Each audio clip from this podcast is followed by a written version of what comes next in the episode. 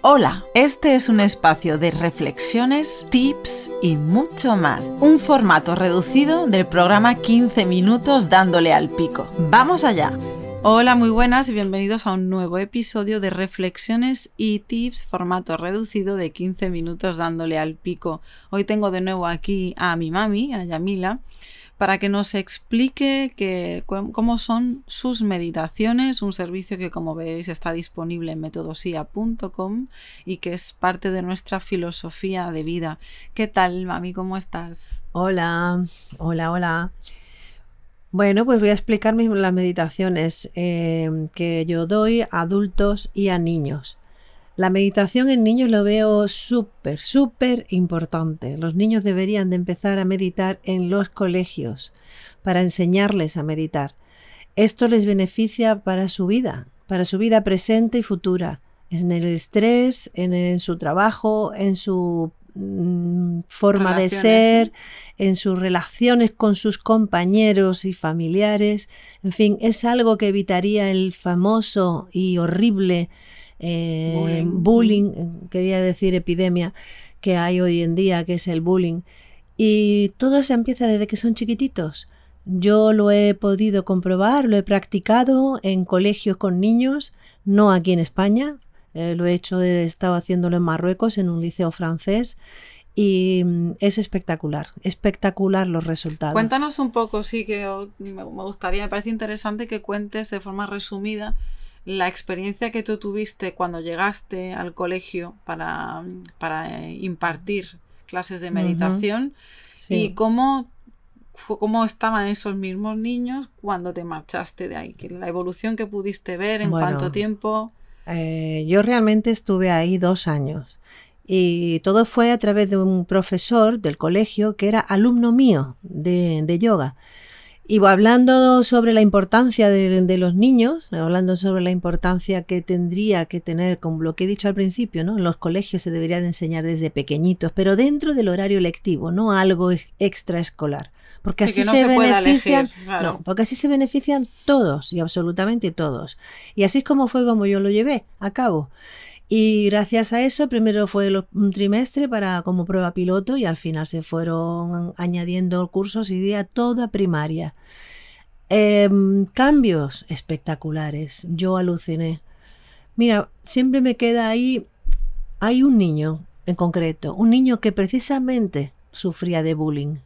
Un niño que tenía un aspecto gordito, eh, muy introvertido, no hablaba con nadie.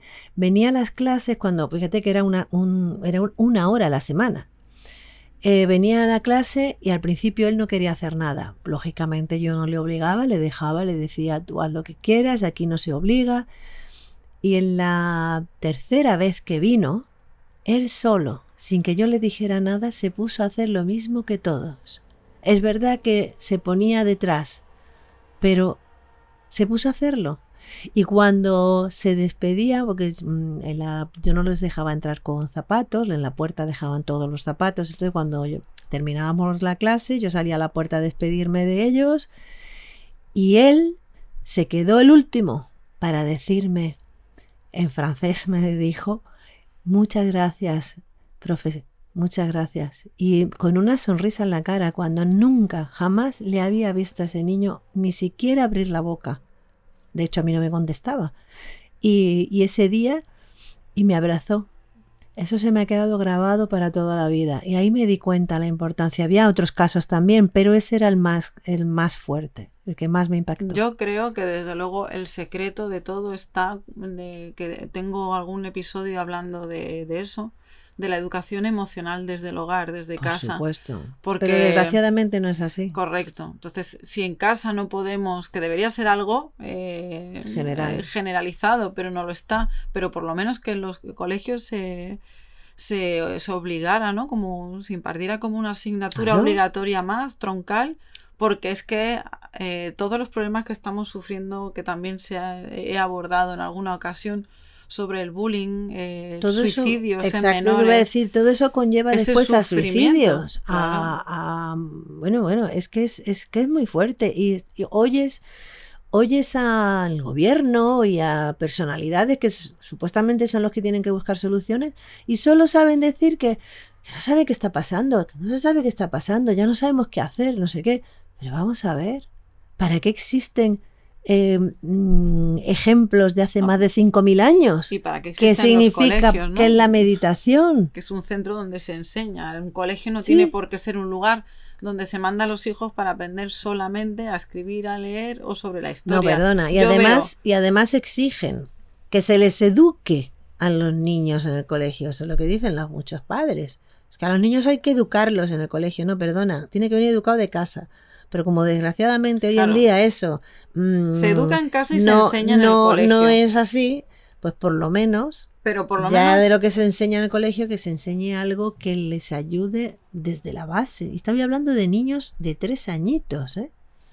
Yo tenía, los más pequeñitos eran de tres años.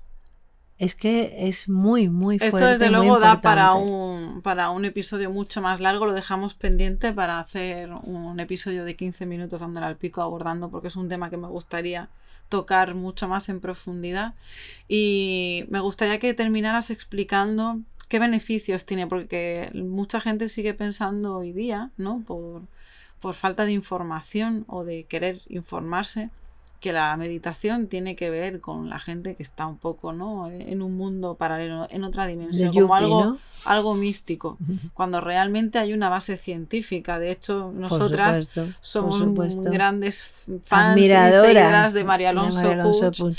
que es un hombre de, de- vamos, de- ciencia, hombre, un hombre de ciencia, ¿no? Y, y él explica muy, muy bien los beneficios que tiene. A mí me gustaría que hicieses, pues, de forma resumida, que les expliques a los oyentes qué beneficios trae practicar meditación, en qué consiste y por qué es tan importante. Hemos- nos hemos centrado en los niños hoy, pero porque pensamos que si se empieza desde la infancia tiene Claro. una mayor repercusión, pero esto es una, una práctica, una filosofía de vida que es válida para personas de cualquier edad. Cualquier edad. Porque- Hasta los que tengan 90 años. Cualquier edad. Aquí no existen límites ni, ni, ni- ni nada por el estilo. La meditación se basa exclusivamente, o mejor dicho, principalmente en la respiración. La respiración es la base de la meditación.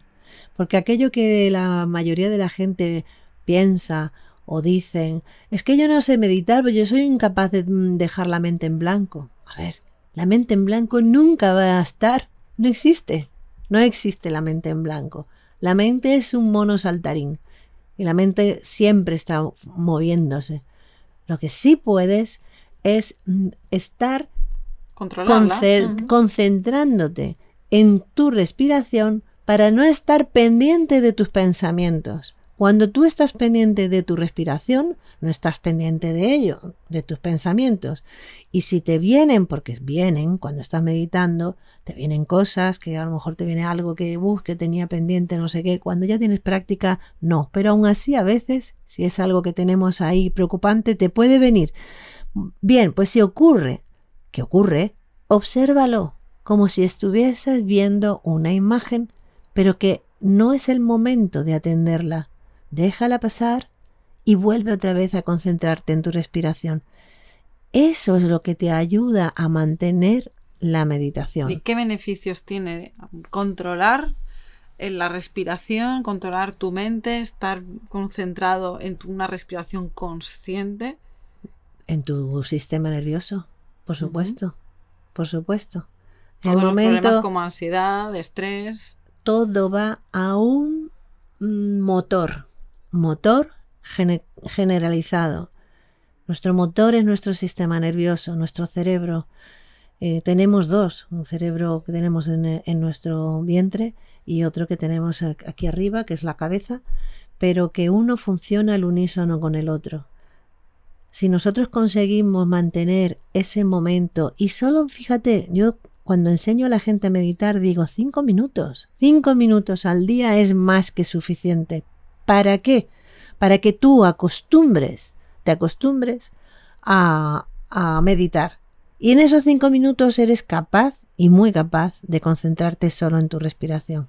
Al final es como todo. Es si tú quieres conseguir eh, ser una persona con facilidad de meditación, tienes que entrenarlo cada día. Es un ejercicio que se hace como cuando vas al gimnasio.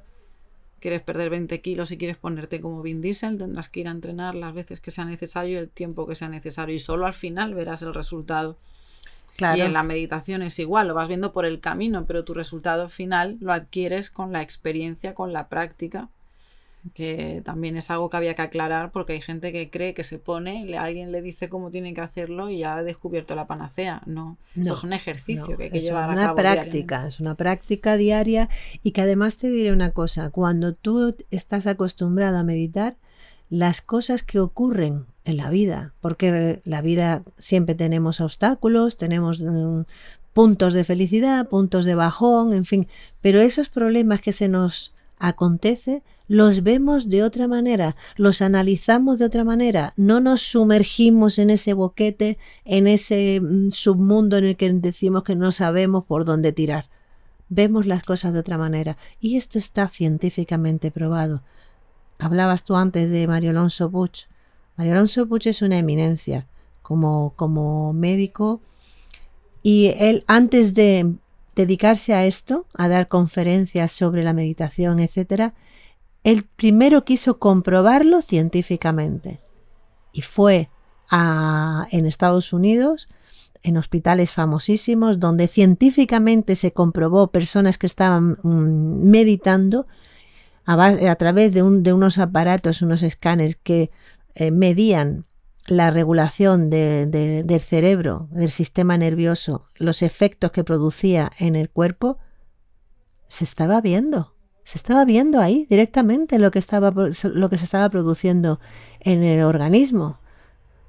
Y ponemos de ejemplo a este hombre porque él antes de tirarse a la piscina, por decirlo de alguna manera, quería comprobarlo científicamente. Y además hoy por hoy está más que, más que demostrado. Muy bien, pues yo creo que ha quedado bastante claro. Te agradezco muchísimo tu aportación, esta explicación. Gracias a todos por oírnos, por hacer posible. Sí, dime, ¿quieres decir algo Quería decir una cosita nada más. A ver, eh, principalmente cuando uno medita es para estar bien. Y cuando tú estás bien, están bien todos los demás. Pero primero tienes que estar tú bien. Eso estamos totalmente de acuerdo, eso es primordial. Si uno quiere un mundo mejor, primero tiene que mejorar uno mismo, ¿no? Sé el reflejo de aquello que quieres, el cambio que quieres ver en el mundo. Pues muchas gracias a todos por seguirnos, por hacer posible este programa. Como siempre, muchísimas gracias y hasta la próxima semana.